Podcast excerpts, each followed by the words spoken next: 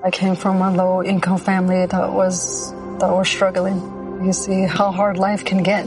G C became a part of my life because I don't want my family to fall back into that. I never thought education would take me this far. I'm still young. I still have a lot to do in my life and just want to get things done the way I want with a good education under me. I'm Stacy, and Grand Canyon University helped me find my purpose.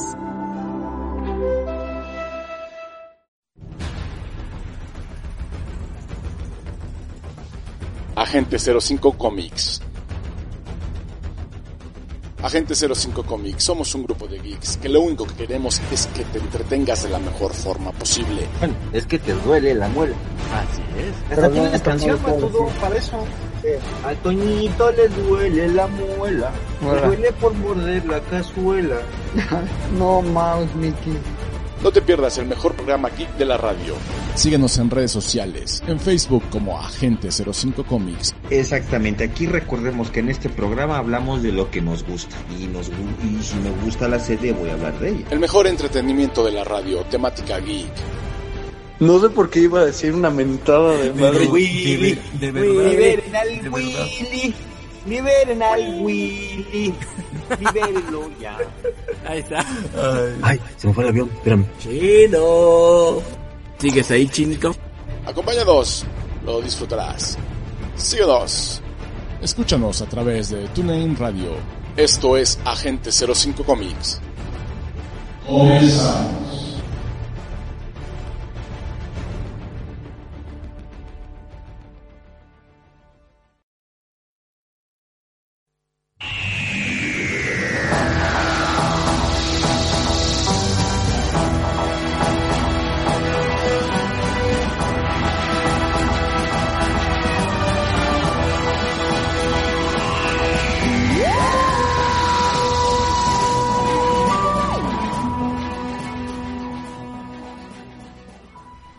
Muy buenas noches, bienvenidos sean a esta noche tan especial de Agente cero cinco Comics.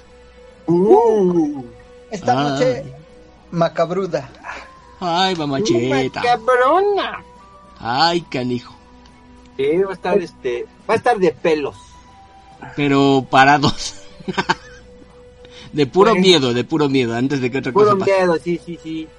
Este... empezar con cosas este, que han pasado en, en estos días. Uh-huh. Pues bueno, de entrada no hay mucho de qué hablar. No sé si ustedes tengan algo que que, que aventar, pero bueno, primero, ¿por qué no te presentas, Armando? Ok, muy buenas noches, soy Armand. Bienvenidos a Agente cero cinco y sigue con nosotros el Agente del Caos. Pues bueno, soy yo y bienvenidos y con ustedes el Agente Matt. Buenas noches, bienvenidos a, a una noche de, de terror. Bueno, no de terror, sino más bien donde ya nos van a visitar este... Ah, no, el de las mascotas fue ayer, ¿no? Sí, ya pues de sí. las mascotas ya pasó y ahora nos toca que sí nos visiten. Se me fue. Y ahora sí que bueno. los, los eh, fallecidos, primeramente los niños y posteriormente los adultos. Ya, mañana. Exactamente, el día de mañana llegan los niños y pasado mañana los adultos. Uh. Y digamos mañana porque en el momento que estamos grabando este programa de Agente cero cinco, pues estamos también en la noche que es el Halloween. Ah, sí, claro. Y bueno, este, hoy hace rato me fue a dar una vuelta a Coyoacán. Está imposible, ¿eh? La neta está imposible, yo no iría. Yo fui hace unos años, iba, me tocó ir quizá dos o tres años seguidos allá a Coyoacán y te voy a decir que en estas fechas creo que ya no volvería a ir. No, ni yo, no, estaba tremendo. Y es que yo pasé por ahí, pero a mí se me había olvidado, ahorita que venía de regreso, uh-huh. a mí se me había olvidado que estaba ahí. No, hombre, no, no, yo no iría, ¿eh? No, y aparte, pero bueno, una cosa que lo hace más especial es que si ya se dieron cuenta después de casi tres años de pandemia, ya mucha gente está saliendo con más tranquilidad, están teniendo ya más las festividades clásicas, entonces yo creo que también esa es una de las medidas que se ha notado de que hay más gente. Aparte, este último fin de semana, si ustedes vinieron a la Ciudad de México o están en la Ciudad de México, Habrán notado que era un caos pasar por Reforma, pasar por Insurgentes, pasar por varios lados, y se registró un veinte por ciento más de incremento de parque vehicular. Sí, pues es que con el desfile... Uh-huh. Sí, estuvo tremendo. Lugares a los que llegabas en media hora, llegabas en dos horas. Así se los pongo para este fin de semana. Ah, también ya vieron que ya se aventaron este el trolebús elevado. Ah, claro que sí, agarraron y se hicieron, se puede decir que negocio con los que eran los microbuseros, hicieron chatarrización y ahora ellos forman parte de los que manejan el, trole, el trolebús elevado. ¿En serio? ¿En serio? ¿Sí? O sea que corremos peligro. Pues no sé si peligro, pero están un poco más bajo las reglas de un corredor, en este caso concesionado. Y vamos a ponerlo así, de alguna manera tienen que respetar todo, si no, van para afuera. Siempre han estado, este, siempre han estado ellos, este, Matudo, lo que pasa es que, pues, obviamente, para no perder su chamba, pues tienen que llevar ciertas reglas. Uh-huh. Si tú vas sobre Tlalpan, en los nuevos camiones, este, moraditos y los rosas, son los mismos que iban en los peceros que, que circulaban por ahí. Son los mismos choferes. Uh-huh. ¿Así? Así ¿no? es. Nada más que con mejores condiciones de trabajo. Y también con mejores unidades. Obviamente les pagaron para hacer el cambio y es un beneficio tanto para la gente como para ellos. Uh-huh. Sí. Entonces, o sea, siempre está la situación latente de que algún accidente se pueda correr, ¿no? Pero bueno, esperemos que no pase eso. No pasa nada, ¿no? Pues también, bueno, este, tuvimos la Fórmula uno. Cierto que el Checo quedó en tercer lugar. Sí. Pues sí, o sea, chin, pero pues, ¿entre cuántos? ¿Cuántos bueno, cuántos? Si consideramos que él inició en quinto lugar y terminó en tercero, está bien, aunque si te fijas la estrategia de su equipo es prácticamente que él esté como de, de barrera, para que el primer lugar lo tenga su compañero, pero bueno, de alguna manera u otra está siendo parte del equipo. Mm, bueno, algo algo así este sabía, ¿no? De que, o sea, tú te sacrificas para que gane el chido, ¿no? Y es lo que, esa es la situación que ahorita le está pegando a Checo Pérez, ¿no? De mm-hmm. estar, él ser la, la, la, la barra de contención. Él ha de estar corriendo y quiere los primeros lugares, obviamente como todos, pero pues no lo dejan. Uh-huh. Pero pues bueno. Pero también ha ido subiendo en cuanto a condiciones, pero ya veremos cómo se van manejando las cosas, porque como dicen, la vida no es eterna y lo estamos viendo el día de hoy. ¿Eh? Eso sí. Oye, pues hablando bueno, pues... de veras de desastres y de motos... También, por cierto, o de en motores en este caso. Ya se dieron cuenta también que el domingo hubo una rodada que se llamaba la Rodada del Terror, compuesta por, en su mayoría, por gente que traía motocicletas. ¿Y qué se creen? Hubo varios detenidos en motocicletas sin, eh, en este caso, sin cascos, sin las condiciones de seguridad, sin placas y hasta portaban armas. Ahí se los dejo de tarea. O sea que era la del terror de a de veras. Sí, sí era del terror. Hubo uno, fíjate que hubo uno en eh, no sé qué playa, donde hubo una rodada igual. Uh-huh. Llegaron un montón de motociclistas y fíjate las cosas. Llegó un chavo en su moto con su chava. Uh-huh. Y ya lo estaban uh-huh. esperando ahí los de los de la tienda que vende en pagos, que te lo deja al doble. Ajá. Que se llama igual que una antiheroína de, de, de Marvel. Ah, sí. Ahí le cayeron y ahí le ahí les decomisaron la moto. A ver, te faltan pagos, cáete. ¿A poco sí? Sí, y está el video. Lo vi en el video y dije, ah, caray. Bueno, bueno pues, México es surrealista, pero nunca habíamos pensado que tanto. Ah, caray, de plano. Sí. sí. Pero bueno, y por si alguien... O sea, vas a ver, eh, el Pachuca quedó campeón y ya. A mí no. Pues bueno, ¿qué les parece, chavos? Si vamos... No, pues no, pero pues bueno. Es noticia, se habla y punto. Sí, es todo eh, lo que eh, pasó esta... parece, este fin de semana. Sí, neta que sí. Vamos rápido a un corte entonces. Ok, roll out. Roll out. Vámonos, roll out.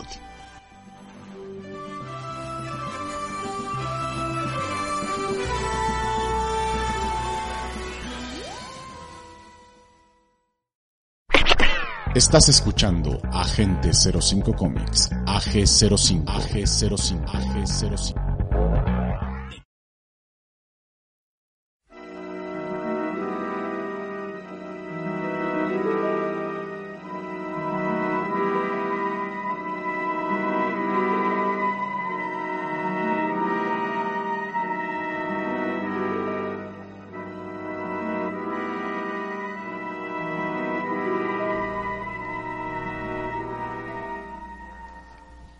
Y estamos de vuelta en Agente cero cinco en esta noche, no de terror, pero sí de visitas.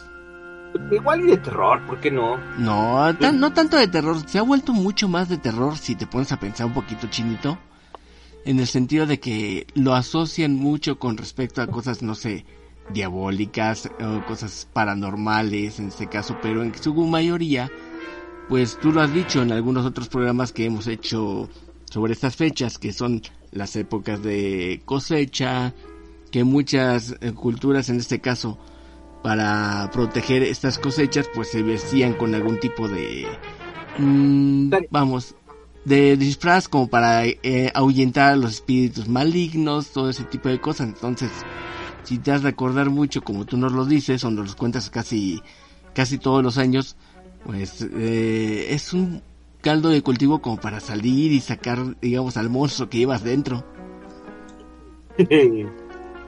Hace ratito yo fui a sacar el monstruo. Pero ese monstruo no, mi chavo. Ah, bueno, perdón. Bueno, es que nosotros le llamamos monstruos, ¿no? Porque se nos hace, como dice la palabra, algo monstruoso. Sí, algo Pero... que no conocemos. Exactamente, bueno, el ser humano siempre le ha temido a lo desconocido, ¿no? Eso, eso sí. es este, eso es un miedo, esos son miedos ancestrales. Uh-huh, exactamente. Este, un miedo ancestral, este, obvio, es el miedo a la oscuridad, ¿no? Uh-huh. Este, y, y cosas así. ¿Por qué? Porque en la oscuridad no vemos qué es lo que hay. Y pueden pasar muchas, muchas, muchas cosas, pero no nada más tienen que ser malas, ¿verdad? Pueden ser buenas uh-huh. o simplemente indiferentes. Así es, ya ves que no solamente hay miedo de la oscuridad, a lo mejor a, a los animales, alguna un depredador que te encuentres, como sabemos, el, el ser humano pues no tenía ni con qué defenderse en su momento, hasta que empezó a encontrar formas de crear herramientas, pero mientras tanto, ¿cómo le hacía? Pues mejor me pongo en un lugar seguro y me alejo de todo ese tipo de... de entes malignos que me pueden encontrar en plena noche. Obvio. Exacto, exacto, exactamente. Y bueno, pues esta noche, este, pues yo digo que también puede ser terror, uh-huh. que no, es una noche de, de, de muertos, uh-huh. de noche de muertos, y yo creo que es válido, ¿no?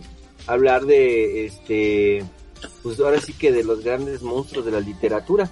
También, oye, y hablando de monstruos, ¿nunca has pensado que en realidad si existen los alienígenas, el día de hoy pueden salir a la calle sin ningún problema? Lejos de que yo sea fan de la fantasía y la ciencia ficción, uh-huh. yo, a mi forma de pensar y de razonar, Ajá. siento que así hay este vida fuera de este planeta. Uh-huh. Un mundo nos vigila. Así este, es. Porque, o sea, habiendo tantas galaxias, Ajá. y esas galaxias a su vez tienen este sistemas. Uh-huh. O sea, son millones, ¿no? Y ahora que este este nuevo telescopio Webb, el James Webb, sí. James Webb ha descubierto eh, muchas cosas. E, imagínate entre tantos millones de galaxias, o sea, tiene que haber más planetas que estén en zona de confort uh-huh. o en la zona risitos de oro, que así uh-huh. le llaman los Este, los científicos, los científicos, uh-huh. ¿no? Zona de confort o, o zona de risitos de oro. Pero ¿cuántos debe de haber? De hecho, por ahí no recuerdo el, el nombre y número de un planeta, pero ya se descubrió un planeta con las características similares a las características a, a la Tierra. Órale. Uh-huh. Nada más que es más grande, entonces imagino yo que la la fuerza que ha de ser más pesada, ¿no? Puede ser. Aunque Pero, no o sea... te creas, me da curiosidad después de como lo dijiste y pensar en una Tierra que sea mucho más grande o cómo se vean las cosas diferentes, a lo mejor Acá no sé, en el este... movimiento del mismo planeta veas cómo pasa la luna más cerca, como pasa en los en los extremos de los polos, en este caso aquí en la Tierra, no sé, cosas por el estilo. Bien, Hombres de Negro. Casi, casi, ¿no? Algo así. En pero la escena no, donde sí, o sea, se ven todos, ¿no? Es un mundo chiquito. Ándale. Mira, a mí no me daría miedo que hubiera, que viniera gente de otros planetas. Uh-huh. Porque igual y, y, y viene, o sea, igual y, y eso pasa, no lo sé.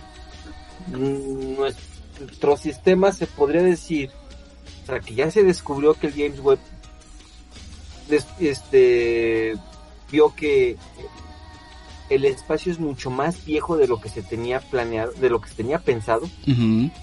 Entonces, eh, ha de haber alguna civilización o algunas civilizaciones sumamente avanzadas, ¿no? O sea, sí. que, que, que tengan la tecnología de ir y venir. Uh-huh. ¿Viajeros del tiempo? Viajeros del no. tiempo, viajeros en el espacio, viajeros como fíjate, quieras. O tal vez que el... hasta la Ajá. forma en cómo trascendemos de este planeta o de este plano astral, como dicen por ahí. Mira, yo en los viajeros del tiempo no puedo creer. Uh-huh. Ay, ahora. No, no, no, no, Matudo. Es que mira, o sea, eso sí para mí sería total y absolutamente pura ficción. Uh-huh. Uh-huh. ¿Tú sabes lo que significa la palabra ciencia ficción? Así es. Uh-huh. O sea, ciencia de lo ficticio, de lo que no existe. Uh-huh. Uh-huh. Este, el futuro no está escrito. Muy cierto.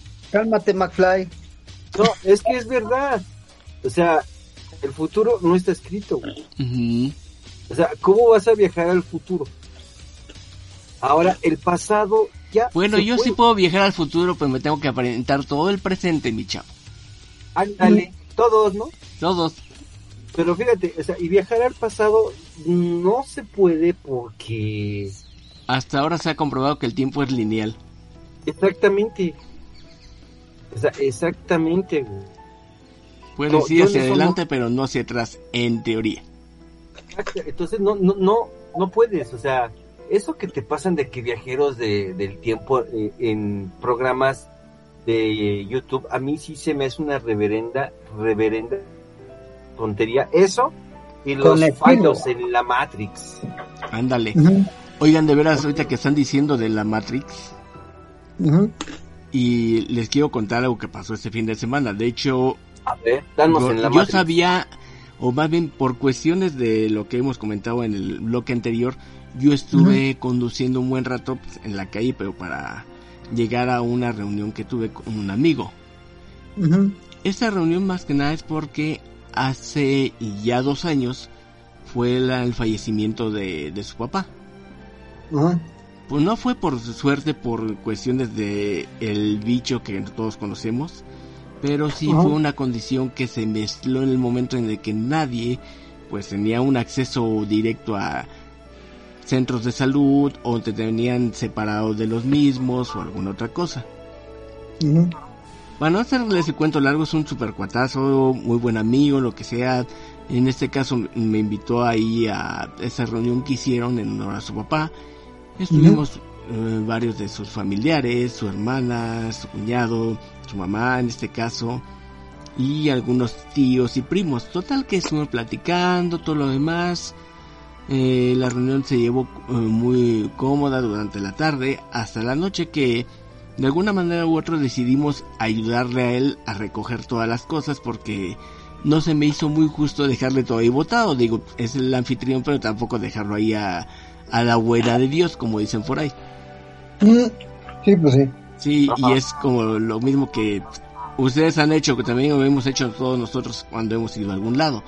Para no hacerles el cuento largo, él tiene una pequeña como oficina o estudio en la parte superior cerca de donde estábamos. Entonces, la única manera de que alguien pueda entrar a ese cuarto es porque sea abierto o en su defecto a lo mejor que pasaste... Ahora sí que al baño, a dejar un pequeño paquetito y, y empezar a decir que no se tape por alguna cosa, ¿no? Que sería uno de los terrores que puede pasarle a la gente. Pero resulta que y lo, lo vi, toda la cosa normal, todo lo que pasa en la reunión, en fin, terminó la reunión. Y entonces yo ya estaba en un lugar ya seguro, ya estaba platicando otras cosas, eh, así que en casa tranquilo, y me encuentro lo siguiente: me manda un mensaje y uh-huh. una foto. Dije, ahorita le contesto el, el WhatsApp, porque fue por medio de WhatsApp, digo, ahorita le contesto, veo qué onda. Uh-huh. Entonces, ya cuando veo, se me había pasado la onda, y veo alrededor de las doce de la noche el mensaje, uh-huh. dije, ah, pues lo voy a leer. De ahí me entretuve y se me fue la, la hebra. Cuando lo estuve uh-huh. escuchando, me dice, oye, ¿qué crees? Me vino a visitar mi papá. Ah, caray. Dice, digo, que ya de pronto veo la foto, y sí, él tiene una especie de, se puede decir que de librero, un librero blanco, tiene algunas cosas, como todos que coleccionamos algunas cosillas o juguetitos, cosas por el estilo que puedes tener ahí entre tus libros. Uh-huh. Él los tiene ahí, nadie los mueve. De hecho, tiene unas pequeñas tarjetitas como de una especie de, de memorama pequeño, de, con algunas figuras. Uh-huh. Y para no hacerte el cuento largo, esas figuras pues nadie las toca, eh, las tenía en una liguita así, todas pegadas y todo lo que sea. Y se ve la foto que me mandó, las tarjetas ahí, una, dos, tres, cuatro, cinco, seis, siete, ocho tarjetas tiradas en el piso, uh-huh. específicamente ahí, tiradas frente a todo lo demás, y todo lo demás nadie se lo movió. Ah, caray. ¿En serio? En serio, o sea, nadie lo, lo movió, y él... Es muy raro que él haga ese tipo de cosas, imagínate. O que se le vaya la hebra de ciertas cosas que tiene en su, en su cuarto. De hecho, es muy... ¿Cómo se puede decir? Muy obsesivo en cuanto a sus cosas, que nadie las toque. Tanto que hasta su perro lo tiene afuera para que no esté dándole lata, porque es bastante travieso el perro. ¿Eso a quién, a quién me recuerda? Uh-huh. Pero ahí están las tarjetas tiradas frente al al librero y, va, y sus libros, o sea, nadie pudo haber entrado y están tiradas. Órale. Y tengo las fotos para probárselos, pero sí, aquí, y te llena la cara como que qué onda, ¿no? Y que te diga él, oye, si vino a visitarme mi papá, pues dije, qué bueno, porque pues va a estar unos cuantos días más contigo, aparte de, del día de hoy, pues va a estar también en estos días de muertos, te va a estar cuidando, porque yo siento que él de alguna manera u otra siempre lo ha necesitado también, pero siento que que fue como para decirle, tranquilo, aquí ando y todo va a salir bien. No creo. O alguna otra cosa. ¿Tú qué opinas, China? A ver, cuéntame. Bueno, mira, la situación es muy confusa, porque, o sea, ningún, ningún, ningún familiar, uh-huh. ningún ser querido te vaya, te va, va a rezar a molestar, jamás en la vida, jamás. Ok. Jamás. Está, este, bueno, entre la gente que estudia todo eso está comprobado que cuando tú te comunicas con ellos es por medio de los sueños. Uh-huh. Que dices, ay, soñé a mi, a mi papá, soñé a mi mamá, soñé a mi hermano, soñé a mi mascota, no sé. Uh-huh. Pero en una situación así de que vengan y, y ya estén presentes, uh-huh. eh, un ser querido nunca te va a venir a asustar. Uh-huh. Jamás, así como los niños jamás se van a aparecer cuando están muertos. ¿Por qué? Porque ellos tienen el, ahora sí que pase directo, ¿no? Ay, ni me digas eso, porque me acordé de otro. No, sí, pero es la verdad, o sea, no es cierto. Se cree eso, ¿vale? Dice el no matudo cierto, que no es cierto. No es cierto. ¿Por qué, matudo? Bueno, yo tengo entendido eso. ¿A poco nunca han visto así como niños? Yo no, pero Eh, también les comento otro caso. Eh, cuando estudiaba, eh, tenía una amiga que vivía por acá por Viaducto y vivía con su abuelo. En este caso también su hermana los iba a visitar de vez en cuando y todo lo demás, pero su hermana tenía un niño pequeño. Alguna vez ella me dijo que curiosamente su sobrino decía que jugaba con niño, y el día que yo fui a visitar a su casa, que me abren la puerta, uh-huh. me dice, ya te, ya te recibió el niño. Ah, caray. Ahí te lo pongo de tarea, mi chavo. Fíjate que a mí algo me pasó, uh-huh. este, también algo muy curioso, hace muchísimos años, cuando uh-huh. re- recién me regresé de Guadalajara, ajá. este, yo conocí a una chava. Sí. Uh-huh. Total, total, empezamos a, a, a tener una relación. Este. Qué bonito. Sí.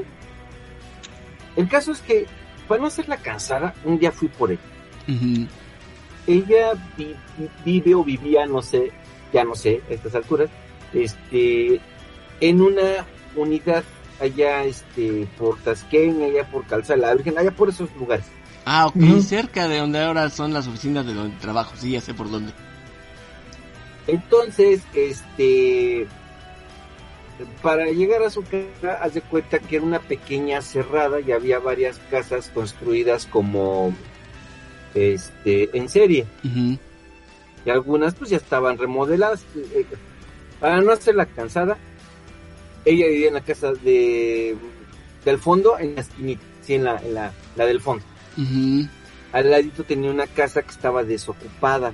Ah, ok. Y es que ahí, no puedo decir el nombre, pero ahí vivía un, una cierta persona famosa. Bueno, en aquel entonces famosa, todavía muchos no la han de recordar, pues no puedo decir el nombre. Uh-huh. Que en algún momento jugó ahí a la Ouija, y no no es el de no es nuestro patrocinador de lo que de, hay que hacer, lo que hay para, que hacer para tragar, no, no, es, el, no es un patrocinador. No es ese, güey. No. Es, no. Este, bueno, el caso es que yo sabía desde un principio que esa casa estaba deshabitada. Ajá. Uh-huh. Yo llegué a la casa de, de esta chava, toqué. Este, me recibe su mamá muy bien, me, y ya sale ella, y ya pasé.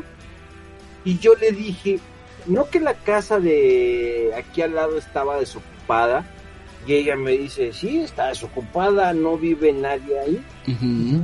y ahí estaba todavía su mamá. No, que la señora me voltea a ver con cara de incredulidad, uh-huh. y le dije, es que ahorita que venía caminando, en la parte de arriba vi que había un niño asomándose. Changos. Seguido, ¿qué crees que hicieron? ¿Qué? Salieron corriendo, tanto esta muchacha como su mamá, o sea, ahí me dejaron adentro. Entonces, ¿Mm? Salieron corriendo a ver si era cierto. Y ya después ¿Mm? Me hablaron, a ver, ven. Y así, así, así ya sabes. Casi te preguntaron, ¿y dónde lo viste, no? ¿Sí? Uh-huh. ¿Cómo era? No, pues así, chaparrito, pelo corto, lazo y acá, ¿no? Bueno, y se voltaban a ver. Dije, pues, no sé. Entonces, como al minuto, llega el señor, papá de esta chava, llega de trabajar. Uh-huh. Ya me saluda y, y saluda a ellos y les dice, este, ¿qué pasó? Y ellas le dicen, es que Ernesto vio al niño. Changos. Y me volteé a ver el señor y como que sonríe, pero irónico, ¿no? Una sonrisa irónica. Así de que, mira, ¿qué le dieron de comer a este fulano, no? Te vio como los delfines cuando veían a Homero y a Flanders. Te vas no. a morir. Ah, ¿no? No. ¿Saben qué me dijo? ¿Saben qué me dijo? ¿Qué te dijo? Bienvenido al club. Changos. Ya, o sea, ya platican, yo en ese momento no sabía cómo estaba la onda y ya después me platicaron que por esa casa que estaba pegada este, a la casa de esta chica no tenía barda trasera, entonces se metían y salían como Juan por su casa. Uh-huh. Entonces, según esto, no sé, conocían al dueño, a este señor que no puedo nombrar, que es famoso. Uh-huh. Pero famoso en el ámbito de la de esto de, de fantasmas, todo eso. Ah, ok. Este, se metían a jugar ahí y este señor se ponía a jugar con la Ouija. El caso es que la casa se supone, yo tiene muchos años que no he regresado por ahí, no sé, pero la casa quedó, este, eh, no puede ser habitada. A ese grado había quedado la casa. Órale. Porque según la señora, la mamá de esta chica, no se metieron a jugar ni una, ni dos, ni tres, ni cuatro, ni cinco, ni seis, ni siete veces. Era tiro por viaje. entonces la casa ya no se podía ocupar. Uh-huh. Pero sí, o sea, todos en, es, en, en esa cerrada, fue lo que me dijeron, todos en esa cerrada ya habían visto al niño. Justo como lo describí, justo donde lo describí. Órale. Voy a decir por aquí, loco. Pero, o sea, fíjate, yo soy una persona que le gusta todo este tipo de cosas, ¿no? De fantasmas y sustos, todo eso. Y, y yo no lo buscaba. En ese momento, pues, yo no lo buscaba. Sí, pero, no era algo que estuvieras pensando que podías hacer como un pasatiempo, cosas por el estilo. Sí, un hobby, algo así, ¿no? Uh-huh. Pero pues, pum, pasó. Y a raíz de varias cosas que me pasaron, pues me empecé uh-huh. a ser aficionado a eso y... Y, y en cierta forma, fíjate, hay gente que dice, no, es que no me da miedo. Y tú dices, nah. ¿Sabes cuál es la situación? Uh-huh. ¿Cuál? Que es tan cotidiano, que hay veces que las cosas son tan cotidianas que como que les pierdes miedo y hasta el gusto les agarras. Puede ser, ¿eh? O sea, sí. O sea, yo sí les he dicho a muchas personas, o sea, no, que yo no, que a mí, que los fantasmas, ah, sí, sí. Y yo se les he dicho, y yo reto a la audiencia uh-huh. que vengan aquí a mi casa y pasen una noche, pero ah, eso caray. sí, pero eso, eso sí, bien. pero eso sí, ellos solos. Sin que tú estés Mis ahí. Yo no salimos, nosotros no salimos, los dejamos solos aquí, uh-huh. pero a uno nada más, o sea, nada de que para que me acompañen, no, a uno. Ay, ay, ay. Ay, mamachita. Ay, mamachita. Sí. Así es esto. Pues bueno, chavos, ¿qué les parece si vamos rápido un corte y ahorita regresamos? Va.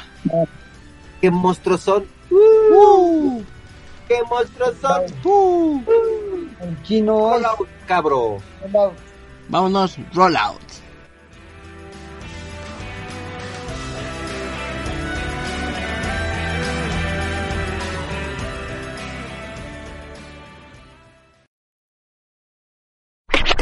Estás escuchando Agente cero cinco Comics, A G cero cinco, A G cero cinco, A G cero cinco.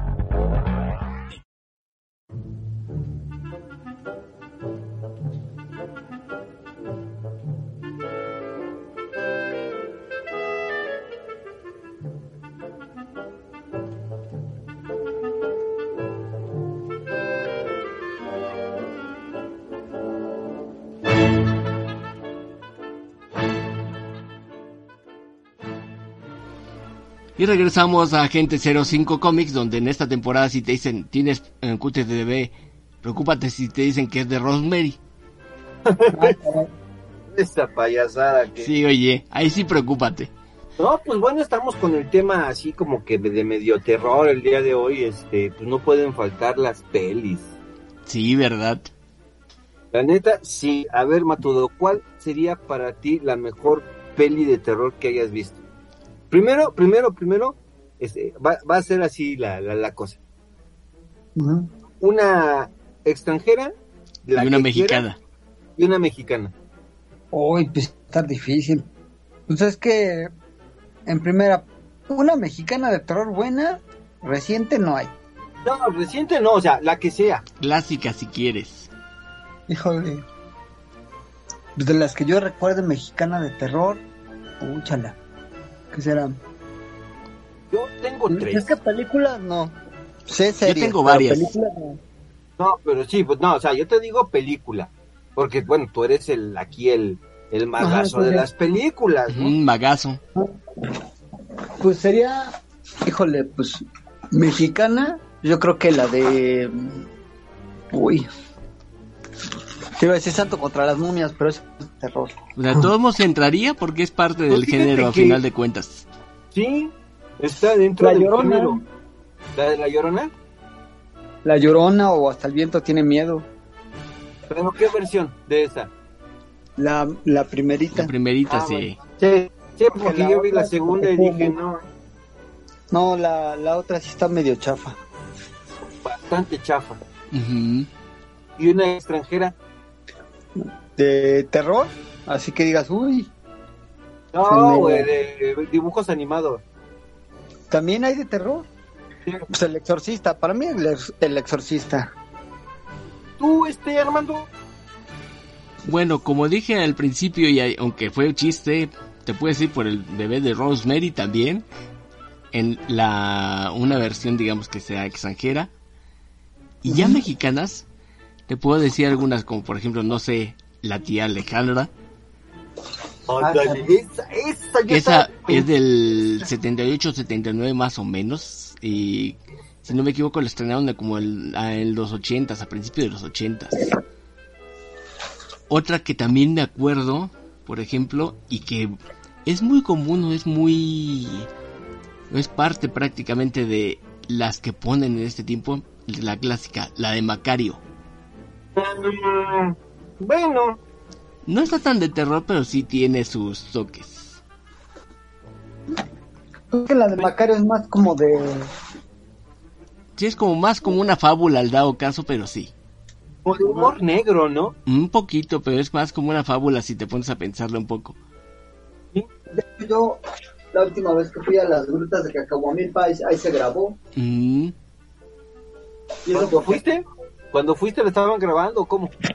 No, o sea, uno de los guías nos dijo, ya, ah, miren, en esta parte de la gruta fue donde se grabó en el año de no sé qué, este... sesenta.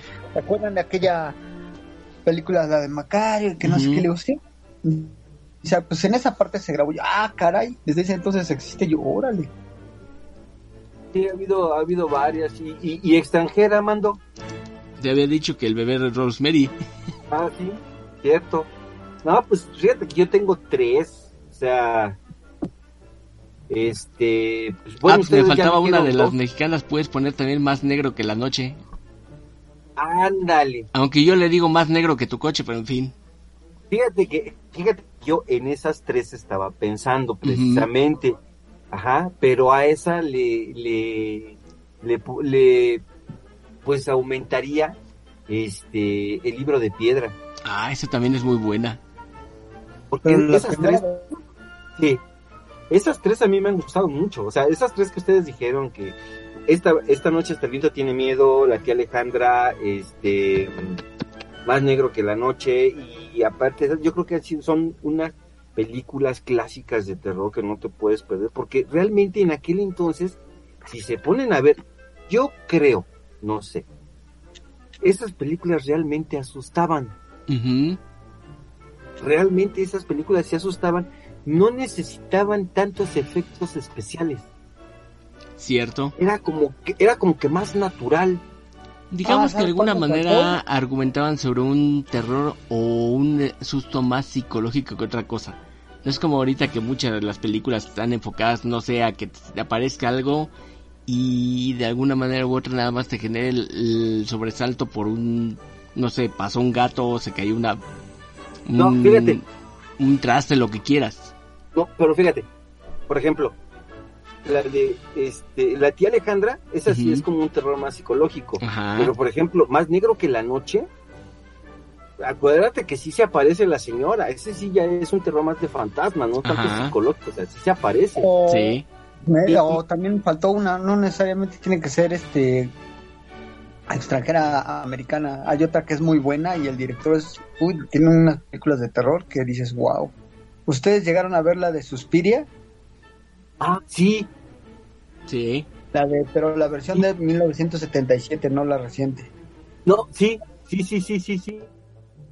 Este tipo de películas no tenía este tantos efectos especiales. Es más, ni, ni tenía C G I, ni existía. No, era puro maquillaje. Por ejemplo, no sé si ustedes vieron la de esta, la de Demian, la de la de Omen, pero la dos. Ah, ya, ya me acordé cuál. Sí, sí, sí la recuerdas. Mm. Este, ¿sí hubo una, que... una pauta publicitaria que para todos lados la escuchabas y te la decían y te decían Demian, Demian para acá, para allá, y hasta que no te daba curiosidad de verla? Ajá. Fíjate que eh, ahí hay una escena donde a una chica un cuervo la ataca, le saca los ojos y la atropella un tráiler. O sea, muy al estilo el ataque como las de Hitchcock, de los pájaros. Algo así, algo así. Pero se vio tan, tan padre la escena porque pues en ese entonces no había los efectos especiales que hay ahora. Uh-huh. Y eso es lo que las películas este, hoy en día tienen, abusan de los efectos especiales y ya no gustan. Yo les voy a ser sincero, a mí la del payaso, la de It, este, ni la vieja ni la nueva me, me, me agradan porque no me asustan. Uh-huh. Eh, yo no tengo la fobia hacia los payasos, hacia los payasos, no recuerdo cómo se llama, pero yo no tengo esa fobia. Ok, entonces, la courofobia. Ándale, yo no la tengo, entonces a mí no me inspira terror ni miedo. Ah, ¿a poco sí? Sí, no, a mí no, es que no me, no me asusta. O sea, de verdad que no, de hecho, este, pues, yo iba a nombrar las extranjeras, pues igual, El Exorcista y El Conjuro uno. Pero, pues, este, pero así otra que digamos, no, porque todas, el problema es que a todas, a todas, a todas, hasta las de Poltergeist se ven bien manipuladas, güey. Y mira que también la de Poltergeist, la primera versión es muy buena. Uh-huh. Mira, sí es buena, pero... Este sí es buena, pero igual está muy manipulada y todo eso. Y pues bueno, en lo, par- en lo personal no. No, no soy fan. ¿Sabes, tío, cuál me, me estaba acordando ahorita también? Es una, no sé si ustedes la vieron, que en dos mil ocho es una película, si no me equivoco, que se llama Déjame Entrar. Ajá, Let Me In. Let Me The Right One In, algo así. Uh-huh. Sí, no, esa película no también se me hace muy buena. No la recuerdo. ¿Estará en alguna en algún streamer? Sí. Uh-huh. Pero, ah, bueno, este, en alguna plataforma esa de Déjame Entrar, creo que no, creo que no me acuerdo. Es que ya tiene mucho esa película. Uh-huh. Pero es una película muy pero buena también. Hay dos versiones. Ajá. Hay una americana y la, la original es este... No sé si es este... Ay, no, no es americana, es este... Ay, ¿cómo se llama? De esa es la que hablo yo, la del la original, que no es americana. Que es este... Sueca, no sé si, si no me equivoco, su, creo. Sueca, algo así, o uh-huh. finlandesa, ¿no? ¿Sí? Algo así. Ajá. Sí, fíjate que sí, pero hay algo que también yo quisiera comentarles, uh-huh. que a mí me gusta la onda de que los niños le, le, se introduzcan en este mundo de lo paranormal, todo eso, y, y no por otra cosa, sino a mí en lo personal se me hace muy interesante, uh-huh. y, y pues para que le vayan también perdiendo el miedo, ¿no? Porque también, este, pues ya ven, este, que sí existen realmente los miedos así muy profundos. Ya ven lo que pasó con este niño hace muchos años, Nachito, que por estar a oscuras le dio un infarto y se murió. Changos. Este, de hecho, la tumba es muy famosa ya en Guadalajara. Órale, chinazo, eso sí no me la sabía. No, no, no, no te... No, yo no me la sabía, no, para no, que veas. ¿No les he platicado esa historia? No, esa sí no nos la has contado. Este, este niño se llamaba Ignacio... Torres Altamirano, creo. Uh-huh. Pero su historia es de mil ochocientos ochenta y dos, me parece. O sea, ah, ya caray. Tiene un buen. Sí, ya tiene un buen. De hecho, la tumba en el, en el Panteón de Belén está todavía desde esa época hasta acá. Es, es una historia, es una leyenda urbana. Nadie sabe. El caso es que, pues, las fobias siempre han sido, ¿no? Entonces, este niño le tenía miedo a la oscuridad. Un día se le apaga la vela, se queda oscura. Bueno, un día no, una noche se le apaga la vela, se queda oscura. Pues literal este, se le apagó la vela. Eh, y pánico, terror. El, el caso del pobre niño, de tanto miedo, le dio un infarto y se murió. Eh, la tumba, ¿qué es lo que tiene esta tumba de especial? Que para que ya no sintiera miedo en las noches, eh, Nachito, sus papás, hicieron que en su tumba uh-huh. estuviera partida a la mitad. Hay una separación como de unos dos o tres centímetros. Uh-huh. ¿Para qué? Para que ahí entre el rayo de, de luz de luna y nunca se queda oscura, Nachita. Órale. Tienes que llevar un juguetito como ofrenda. No, ahí sí, no sé si sea leyenda urbana, a mí nunca me ha tocado. Este...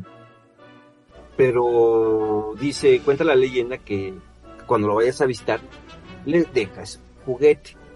Mm. Porque si no lo dejas, toda la visita al panteón te va a estar molesta y molesta. Sí.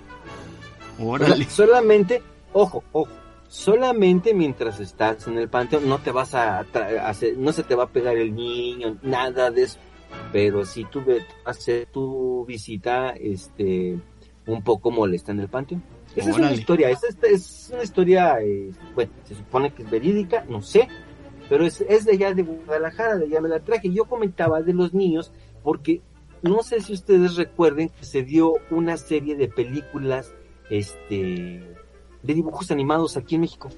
Uh-huh. ¿Cuál?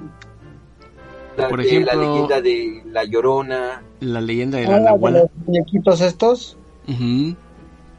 De Anima Studio, creo, ¿no? Sí, creo que sí. Sí, que muy buenas esas películas. Eh, como dos Ajá. calaveritas, ¿no? Que salen en todas las películas. Sí, que son mudas, está chistosa. También sale la leyenda del Charro Negro, ¿no? El Charro Negro. La Llorona. La que no me acuerdo es si sale del Nahual o no. Porque me acuerdo que sale sí. de las leyendas de, de las momias de Guanajuato. Pues de la. Más bien en la Nahuala, ¿no? Ándale. Ándale, sí. Sí, es cierto. Y la última que fue... La última que fue la historia del Chupacabras. Esa sí no me acuerdo, para que veas. No, ni idea. La última es esa. La fui a ver, de hecho la fui a ver al cine. Ah, ok. ¿El Chupacabras? Sí, la leyenda del Chupacabras. Pero de ahí, de, de, de esas caricaturas que, que de las que estamos dando, están muy buenas, ¿eh? Sí te gustaron, chinazo. A mí sí, fíjate que sí. Es una forma de introducir, es lo que les decía, una forma de introducir a los niños a este tema sin que les dé tanto miedo. Sí, como una leyenda. Sí. Pues, sí, digo, a mí, la verdad, sí las he visto así como de, ah, tan chidas como para los chavitos, pero así que digas, uy, son mis hits, pues no. A no, pesar claro. de que el estudio, el estudio de la animación, bueno. No son malas, pero pues es que obviamente son películas que van dirigidas para los niños. Uh-huh. Entonces, pues... Y es que de repente luego hacen chistes así de, ah, está chido tu chiste. Bueno, pues son para niños en alguna cosa. Son aunque para también niños. Es tan mal como que subestiman al niño, eso sí. Sí, así como que de repente luego hacen sus chistoretitos así de, ah, mira, mira, así como que, ah, órale, qué fuerte, qué fuerte. Sí, ¿no? Sí, digo, de hecho, todo... sí, pero Esa... es que entiende, o sea, a veces, mira, entiende eso, o sea, no es lo mismo ir a ver una película para niños con más este inocencia que, por ejemplo, irte a ver una película con niños que ya tienen, ya están medio despiertos, como las de este una película de huevos, ¿no? Eh, ellas son este, películas que te manejan el albur, te manejan ciertas situaciones más, este, tantito más agresivas para los niños, como las de estas películas de la saga de leyendas, ¿no? Uh-huh. Ah, esta, esta serie de películas, saga de leyendas, pues tienen que buscar la forma de que le guste a un niño, o sea, de que el terror le guste a un niño. O Entonces, que deje de ser tan de terror. Así. Sí, o sea, o sea, yo entiendo tu contexto, pero es porque realmente tú vas a ver una, tú quieres ver una película más como para ti. Y, uh-huh. y esas son películas más para niños, entonces tienes que ir con la idea de, de lo que vas a ir a ver. Sí, un poco la mente abierta a saber que es para niños y que tiene sus limitaciones con el lenguaje que van a utilizar. De hecho, si te has fijado, ya tiene mucho esta onda de lo incluyente, ahí no lo han metido. Sí, no. No lo han metido porque pues obviamente no, no, no es como para confundir a los niños de que pues es bueno que un hombre bese un hombre, una mujer otra mujer, o sea, es diferente. Uh-huh. Digo, o sea, digo que sea malo, cada quien lo suyo, ¿no? Pero es para que el niño tome ya su decisión. Entonces, este tipo de películas son los que, lo que me gusta es que ha ido metiendo poco a poco a los niños en, en el ámbito del terror. Órale, pues sí, también tienes razón. A lo mejor por ahí en, el, en alguna parte de la República hay un pequeño chino ap- apareciendo también. Hola, alguien espérate. Como tú, no, no estoy diciendo no, que es tú. No, no, no manches, no me vayas. No, ¿qué eso sí le dio bueno. terror al muchacho? Sí, hasta, hasta no, me puse terrorífico. Imagínate. Hasta me puse chinito. Sí, se puso chinito el chino. Ahora. No, es que sí, no, es que sí, no, ya, ya, este, si, hablando en serio, no, pues sí, este, sentí feo. Sí, sí te creo. Ahora sí que el chino andaba perdido. Ándale. Como decía la Al, canción. Algo así, algo así, algo así. Bueno, este, chavos, ¿qué les parece si vamos, este, rápido un corte y regresamos? Ok, uh, y ya regresamos con más cosas aquí claro en Agente sí. cero cinco. En esta noche tan especial. Ok. Rollout. Rollout. Rollout tenebroso. Muajaja. Juar, juar, juar. Ajú, ajú. Vámonos al corte, dejen de estar diciendo todo eso. Vámonos. Ya se enojó. Vámonos. Ya se enojó el cascarrabias. Sí, vámonos. Ahí viene, ahí viene.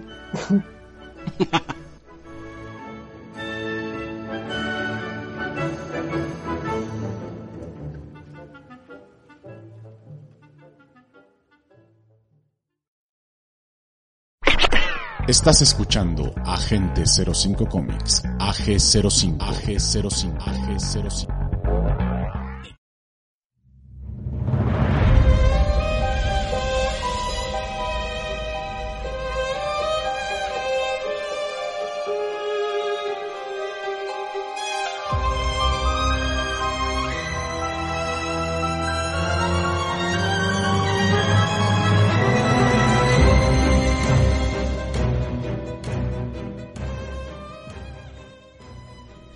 Y después del regaño que nos puso el chino, ya estamos de vuelta en Agente cero cinco. Hola. ¿No nos regañaste al salir? No. ¿Sí? ¿Sí? ¿Lo hice? Sí. El cascarrabias. Sí, oye. Ahí viene, ahí viene. El cascarrabias. Ahí viene cascarrabias. ¿Sabes Ay. que algo me recuerda? ¿Sabes? A veces, este, cuando acaban de hablar, ¿sabes? Aquí me recuerda eso de señor Thompson. Le hablan. Creo que le habla a usted. Sí, señor Thompson, le hablan. Uh, Algo así. Pero bueno. Creo que le habla. Sí. sí. Los Thompson. ¿Qué nos ibas a decir, Matudito? Que hablando precisamente de esa, de esa película de que es de terror, pero... que la original es sueca. Uh-huh, exactamente. Y salió la versión americana, que también estuvo bastante buena, aunque fue ya la versión gabachizada, pero estuvo buena, muy buena. Yo le voy más Estaba a la sueca. Estuvo, pues realmente fue casi igual, la misma historia, nada más lo que cambiaron fue prácticamente a los actores, pero la historia fue la misma porque ni siquiera le cambiaron nada. No, yo siento mejor la sueca en cierta... Y más que nada por cuestiones de cómo manejan los escenarios, la cuestión del, como dicen por ahí, el discurso audiovisual, cómo lo manejan, la luz, la iluminación. O sea, yo siento que ese tiene un toque un poquito más mágico al dado caso, por decirlo así. Ándale. Pues yo no siento que la hayan modificado tanto, pero... Pues estaba viendo que en, en la plataforma de la P... Uh-huh. Se acaba de estrenar precisamente a modo de serie esta esta película que es Déjame Entrar, que todos conocemos que es como una historia de vampiros. Uh-huh. Pero a mí lo que me llamó mucho la atención es que el protagonista es el mismísimo Demián Bichir. Órale. ¿Es en la P? Ajá, es la plataforma de la P más. Ah, sí, para, para, para ahorita checarlo. Sí, sí, ahorita era lo que le, está... ¿Le escribo en inglés o le escribo en, en, en español? Déjame entrar. Eh, pues según aquí dice, aquí está normal. Let, bueno, Let Me In. Let Me In. Ajá. Ah, ok. Sí, porque la, bueno, la novela original es Let Me Write One. Let Me Write One In, en este caso. Ajá. Deja entrar al correcto. Sí, y aquí es este... precisamente digo que el protagonista es Demián Bichir. Y aquí la chica, ya ven que era así como rubia. Uh-huh. Ajá. La vampira ahora es una chica, este, pues como tipo como latina. Bueno, la, la versión sueca no era rubia, pero por eso también se me hizo un poquito curioso. Sí, aquí es este, se supone que ya la serie se estrenó el veintiuno de octubre. Oye, pues tiene poco. La P Plus. La P de más. Uh-huh. Convendría echarle un ojo, eh, ahora que lo, lo pienso un poco. Sí, y de hecho estaba viendo que también dentro de todas las películas de terror van a, aparte que va a salir otra vez la del Conjuro, uh-huh, la del Conjuro cuatro y la Monja dos. La Lonja. Sí. Oh, la Lonja dos más bien. Sí, ¿cómo ven? Changos. La que se estrena una del Conjuro cuatro. Sí, pero esa creo que es para el próximo año. Órale, interesante. Interesante. Entonces yo me voy a quedar con esa duda de qué parte es esa película del universo de los Warren. Yo digo que es la tres y uh-huh, la cuatro es el diablo me obligó a hacerlo y tan tan. ¿No? Bueno, yo uh-huh, pienso eso. Pues también este nos ibas a hablar de una serie, Matudo. Sí, pues como ustedes saben, ya se había anunciado desde hace unos meses una serie creada por el mismísimo director mexicano Guillermo del Toro, y la serie consta de ocho episodios con uh-huh, diferentes directores, con historias ya sea de terror, suspenso y basadas en algunos cuentos de, como de Lovecraft y algunos otros directores de terror. Órale. Y va desde cosas así como muy tristes hasta cosas que dices... muy, muy, pero muy demasiado explícitas y muy macabras, uh-huh, que la verdad a mí me gustó mucho cómo manejaron el tipo de, de cuando él, o sea, como que va entrando y presentando cada historia, porque en todo, uh-huh, obviamente en, en, en la introducción de todos los episodios, Guillermo del Toro sale en, introduciendo y de qué va más o menos la historia y el nombre de cada director. Pues no te vayas muy lejos, ese tipo de...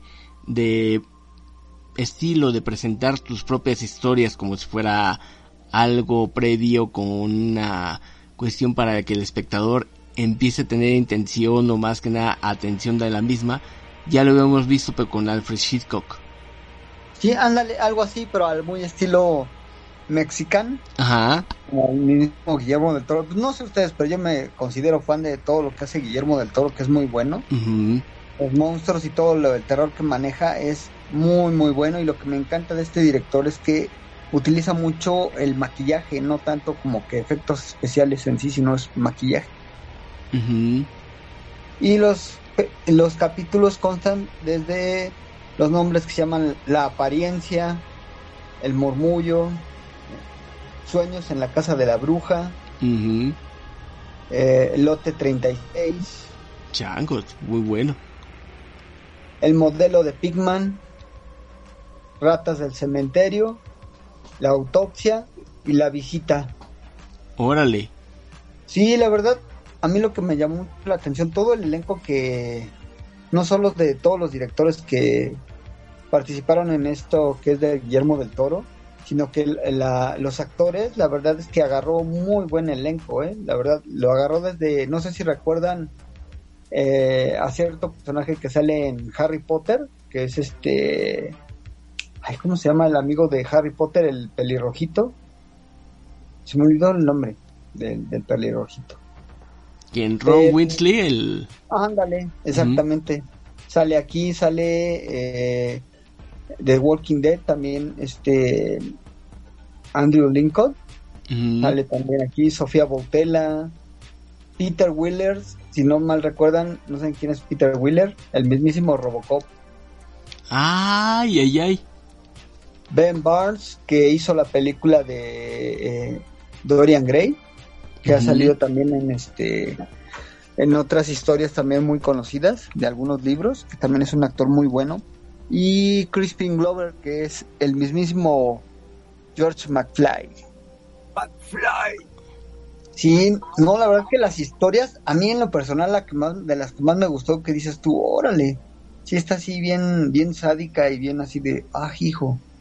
El, como que la, el término de cada historia como que te deja así como que inconcluso, uh-huh.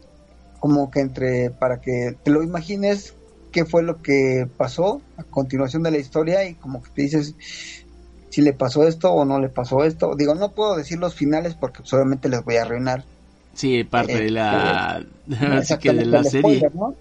Pero la verdad es que de las historias que más me gustaron fueron esas, la del modelo se llama, que mm. precisamente la estelariza el este Ben Barnes, que es el que hizo la película de Dorian Gray, la versión, la última versión de Dorian Gray. Órale. Este Ben Barnes, que hizo una de las películas de, de estos chavitos, eran el, el ropero, el sacudidor y... ¿cómo se llama? Que también son libros, me olvidó el nombre del libro. Ah, pero, ya, ya recordé más o menos, sí, de cuál te refieres. Ajá, el príncipe Caspian y el, este, ay, se me olvidó el nombre del libro. Bueno, después se los diré, cuando me acuerdo, pero, este, sí, de hecho él es el actor que sale en esta, en esta, en este episodio. Sí, dices, uy, sí te quedas así de, órale. Y esa también, la de la autopsia, también es muy buena, ¿eh? O sea, la que dices, de hecho, la que estábamos comentando fuera del aire, de lo que pasa ahí, este, con este como parásito. Porque cada historia se maneja de un tiempo diferente, o sea, desde que te gusta, de como que todas como que no tienen como un orden cronológico. Ajá. Pero algunas como que son de la historia actual, del tiempo como victoriano, o sea, dependiendo de cada director y cada historia que él va tocando. Pero lo que me llamó mucho la atención es que hace cuenta que algunas de las historias están basadas en Lovecraft, también en sus en sus relatos de Lovecraft. Mm. Pero obviamente está chido, eh, suena muy bien. La verdad, y al muy, a el muy puro estilo de Guillermo del Toro, que todos sabemos que hace unos monstruos increíbles. Los monstruos son... Sí, sí, ¿no? Tiene una, una imaginación para hacer a los monstruos, y lo que me encanta de todo esto es que es puro maquillaje. No le pasan compu. Pues la verdad tiene muy pocos efectos así como C G I o C G I, no, no hay. Ajá, entonces. Sí. Es prácticamente, todos sabemos que todo lo que hace Guillermo del Toro es de entre stop motion y maquillaje. Uh-huh. Entonces todos los monstruos que realmente él, pues salen de su imaginación, que la verdad tiene una imaginación bastante buena para hacer monstruos. Ajá. Sí, está súper recomendable al cien por ciento. De hecho está dentro de los, como que el top diez del, de la N. Uh-huh. Las series más vistas ahorita. Y ahí precisamente hay una serie que está hablando de, ahora sí que retomando lo del chino, lo de los Warren, es como de algo que es un experimento, como todos sabemos, o bueno, más bien, o sea, sí saben que ya los Warren, los dos Warren, pues ya, ya pasaron a un plano astral. Uh-huh. Y ahorita ya, al parecer, no sé si es su hijo, su cuñado, algo así, el que ya se encarga del museo de los Warren. Ajá. Y quedó un experimento de los Warren inconcluso, y hay una serie que habla sobre eso, sobre ese experimento que retomaron, este, pues la, ahora sí que los familiares de ellos. Ah, es una sobre que se la pasan veintiocho días en un lugar de presenciando cosas paranormales, ¿no? Sí, de hecho. Sí, ya sé cuál. Órale, hay que ir. Sí, se llama veintiocho días paranormal. Que es precisamente retomando un experimento que quedó inconcluso de los Warren, y aquí los familiares lo retoman. Interesante. Que hacen, que hacen un experimento, y son seis episodios. Estaría bueno, eh, verlo. Creo que ya tienes sí, que ver, Chino, esta no noche. Ese no lo he visto, pero el del gabinete, el gabinete de las curiosidades, sí ya lo vi todos los ocho episodios. Y obviamente lo tuve que ver en dos días, porque cada uno dura un poquito más de una hora. Uh-huh. Entonces, pero fíjate que hay algunos episodios que están buenos, otros están como medio largos, como que se tardan mucho en entrar en todo esto del terror, pero algunos son como terror psicológico, otros sí ves al monstruo, y otros sí son, no sé si recuerdan o han visto la película del Espinazo del Diablo. Ah, sí, eh, buena película, a mí me gustó mucho. Ah, hay un episodio similar, no voy a decir cuál, ustedes lo tienen que descubrir, y hay algo similar en ese episodio, en esa película, de esa película más bien. Órale. Sí, o sea, buen realmente el, el Espinazo del Diablo es como de terror, pero a la vez como que se me hizo triste la historia. Ah, qué tristeza. Sí, qué triste. No sé, es como una historia de, de como de fantasmas, pero que al final sí es algo triste. O sea, como algo así, digo, no sé. Como de las clásicas de, como los clásicos finales de del Toro. Sí, o sea que realmente, o como La Cumbre Escarlata y todo eso, es así como que, como que su final piensas que va a ser algo así bien grotesco y dices, uy, como que hasta se te sale la de cocodrilos. Mm. Sí, porque no todos los, la, las películas de Guillermo del Toro tienen así como un final así muy, muy así de, ay, en la torre sí está medio escabrudo, pero sí tienen un giro muy, muy raro. Pero la verdad es que no se van a decepcionar, puesto que todos sabemos que Guillermo del Toro tiene una, una imaginación para hacer monstruos. Yo creo que como muy pocos directores lo saben hacer. Órale, Órale Matudito, estuvo muy bien esa, esa recomendación y más para estas fechas. Sí, sí, si les gusta todo lo del terror. Lo que sí es que obviamente los que son así como personas que... que no aguantan mucho ciertas cosas medio asquerosinas y omítanse de verla. Eso sí se los digo. ¿Por qué? No, hay que ser asquerosos en la vida. Les puede dar cierta incomodidad, bueno, pero... que acabarían abrazando al ídolo de porcelana. Yo se los digo en serio. Sí, es que sí hay algunos episodios donde sí se ve muy explícito ciertas cosas que no puedo decir por no hacer spoiler, pero sí, uh-huh. Si son muy delicados en ese aspecto, omítanse de verla. Sí, mejor así. Sí, más bien, no puedo decir más, pero no se van a arrepentir de verla los que son fans de Guillermo del Toro. Lo volví a hacer, yo sí le, le pongo que le van a dar por lo menos un premio para el siguiente año. Pues no estarás tan errado, yo creo que sí, ¿eh, Matudo? Sí, la verdad es que las historias son muy buenas, ¿eh? No, ya me convenciste, ahorita vamos a darle. Sí, la verdad es que está súper recomendable y, y no, no tanto porque yo admiro y... y me encantan las películas de Guillermo del Toro, pero la verdad es que sí, no decepcionó, que la espera, la, perdón, la espera valió la pena. Ok, eso quiere decir que tú le ves a los empeines. La verdad es que está muy buena, y falta ver la de Pinocho, la versión de Guillermo del Toro, que también tiene muy buenas críticas. Que esa esa sí me da curiosidad también. Sí, esa versión de Guillermo esta del Toro. Es la que está ahorita en... en... de hecho en también este. Va a salir en la N. Pero ahorita ya está en... Eh, ratoncito, ¿no? Sí, pero esa versión es la clásica. La de Guillermo del Toro como que siento que es más... bueno, a mí me gusta más ese tipo de animaciones como en stop motion, me gustan mucho. Ah, bueno, habrá que verla porque la que vi en... ¿En, en la del ratón? Sí, no, no, eh. Bueno, yo no le atoraría, yo no la... bueno. Yo sí la ahí, vi. Fíjate que... es muy bizarro ahí la situación del hada azul. Pues no sé, digamos que no entremos en polémicas. Sí, mejor no hay que entrar en ella. Sí. Pero bueno, yo esa película sí no la recomiendo, pero bueno. Sí, no, o sea, digo, también como que hubo ahí algo, digo, no sé, digo, o sea, originalmente Pinocho, lo que me gustó mucho es que respetaron tal la esencia de Pinocho, o sea, me refiero al... es como si estuvieras viendo la animación, la animada, la original... igualito, o sea, la pasaron a, a, este, a una animación con personas reales. Uh-huh. O sea, respetaron la esencia del muñeco. Déjame decirte que también ya entrando en temas paranormales con esa película, en un entorno oscuro. Pues es que todas, todas las historias de, de Disney y algunas las más famosas como eh, Caperucita Roja o, no, o algunas sí, historias para niñas. En sí, en sí, Pinocchio. Pinocchio, cuando le escribieron, este tiene un trasfondo oscuro. Pues todos los cuentos de niños. Pues sí, porque son de los hermanos Grimm. Los hizo así muy infantiles, es otra cosa. Uh-huh. Pero los cuentos realmente, los de Caperucita Roja y todos esos cuentos son, son realmente historias de los hermanos Grimm. ¿Y, ¿Y no que crees que los finales son tan deslactosados como lo ve Disney, eh? Ah, no. La sirenita en el libro de Hans Christian Andersen se muere. Uh-huh. Se vuelve espuma de mar. Bajo del mar. No, ahí, ahí queda encima más bien. Ah, bueno, está bien. Eso sí, no sé, pero sí está buena. Está buena la, peli- la película, no digo, la serie. Ya, la ya, serie. ya, ya, ya, se me, Ya, ya se me está subiendo el agua, digo, ya se me está yendo el agua del tinaco. Ya se le va el wifi al muchacho. Y ya, ya estoy, ya estoy en la hora de la mimisión. Sí. Bueno, pues ya, a darle a la mimisión. Perfecto. Pues entonces creo que ya nos vamos de Agente cero cinco en esta plática del día de hoy, que fue más como de...